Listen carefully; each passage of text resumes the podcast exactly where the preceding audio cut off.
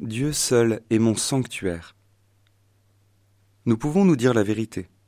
En général, la première expérience dans la prière est celle de l'ennui. S'arrêter quelques minutes, se tenir en silence, lire et relire un texte que nous ne comprenons pas, essayer de calmer les pensées qui vont et viennent, tout cela semble totalement impossible.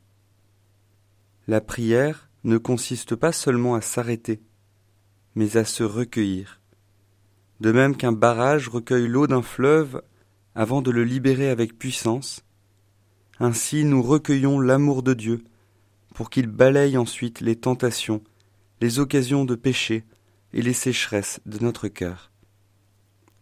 La prière ne consiste pas à essayer de se vider la tête de toute pensée et de tout souci. Il s'agit au contraire de se remplir, confier à Dieu ce qui encombre mon cœur pour qu'il me comble de sa présence. La prière ne consiste pas à rester en silence, mais à écouter.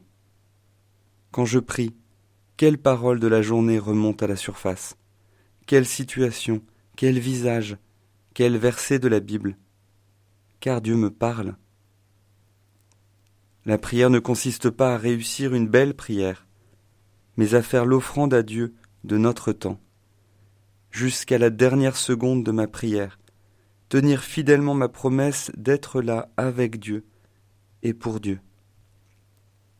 La prière est possible partout et tout le temps, mais il faut commencer par se tenir chaque jour dans un lieu où j'ai plaisir à donner rendez-vous à Dieu, et où mes sens sont comblés, un beau coin prière ou une église.